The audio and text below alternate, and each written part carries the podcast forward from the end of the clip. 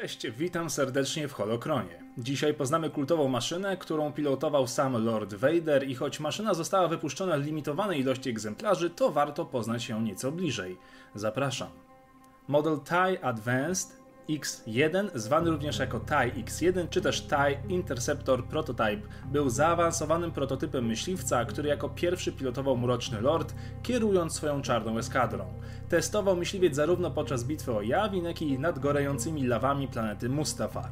Myśliwców wypuszczono bardzo ograniczoną ilość, a dalsze projekty, które powstały na bazie tego myśliwca, przerodziły się ostatecznie w takie myśliwce jak TIE Avenger czy TIE Defender. X1 miał na pokładzie reaktor do jonizacji słonecznej model IS-3A firmy Sinar Flat System oraz dwa podwójne silniki jonowe typu PS5.6. Rama statku była zaprojektowana specjalnie do tego modelu z wydłużonym tylnym pokładem i wzmocnieniami z dura stali. Największą zmianą były jednak zakrzywione skrzydła solarne, które zwiększały moc statku przy okazji zmniejszając jego profil.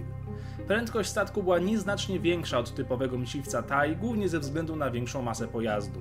Dodatkowa moc została głównie puszczona do generatorów pola ochronnego, dzięki czemu statek był nieco mniej sterowny, ale mógł wytrzymać znacznie więcej obrażeń. Długi na 9,2 metra miał na wyposażeniu podwójne ciężkie działa laserowe model LS9.3 oraz wyrzutnie rakiet. Posiadał napęd nadprzestrzenny klasy 4.0, aczkolwiek nie posiadał systemów podtrzymywania życia. Systemy celownicze były wyjątkowo wyszukane, by jak najlepiej radzić sobie z zakłóceniami. Celowanie najlepiej było korygować na bieżąco podczas walki, co wymagało od pilota dużych umiejętności. Tylko najlepsi z najlepszych mieli okazję zasiąść za sterami tej maszynki. To także pierwszy myśliwiec, który mógł stanąć w szranki z rebelianckim T-65, czyli X-Wingiem i wyjść z tej potyczki zwycięsko.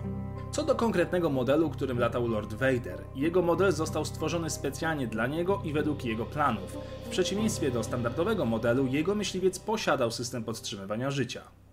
Na przestrzeni lat wiele podręczników, przewodników, grafik, szkiców koncepcyjnych z filmów czy gier nieco inaczej przedstawiało model X1, przez co konkretne określenie jego wyglądu co do każdego szczegółu jest trudne. Również jego wielkość niekiedy ulegała zmianie. Niektóre wersje statku posiadają także coś w rodzaju świateł nawigacyjnych, wyglądających jak światła przeciwmgielne.